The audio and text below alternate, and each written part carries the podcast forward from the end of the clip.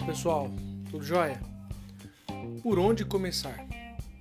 Bom, vamos lá, de forma resumida e objetiva. A primeira opção é se cadastrar diretamente em sites de empresas que possuem programa de aprendizagem. Surgindo interesse, elas entram em contato e iniciam o processo seletivo.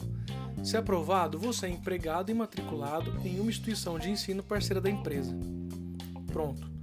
Esse é um caminho para iniciar no mercado de trabalho como aprendiz. Outra opção de caminho é iniciar por uma instituição de ensino, como por exemplo o Senai e o Senac. O Senai possui processo seletivo para diversos cursos de aprendizagem industrial. Nesse contexto, diferentemente do que acontece na primeira opção, você se inscreve e participa do processo seletivo, sendo aprovado é matriculado no curso escolhido. Ao longo do curso, ao longo do tempo, oportunidades na área surgirão de empresas parceiras da instituição de ensino.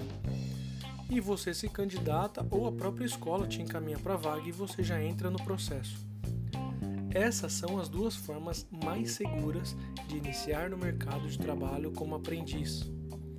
No próximo áudio vou falar sobre alguns cuidados que é preciso ter com a grande oferta de cursos e vagas, principalmente nas redes sociais.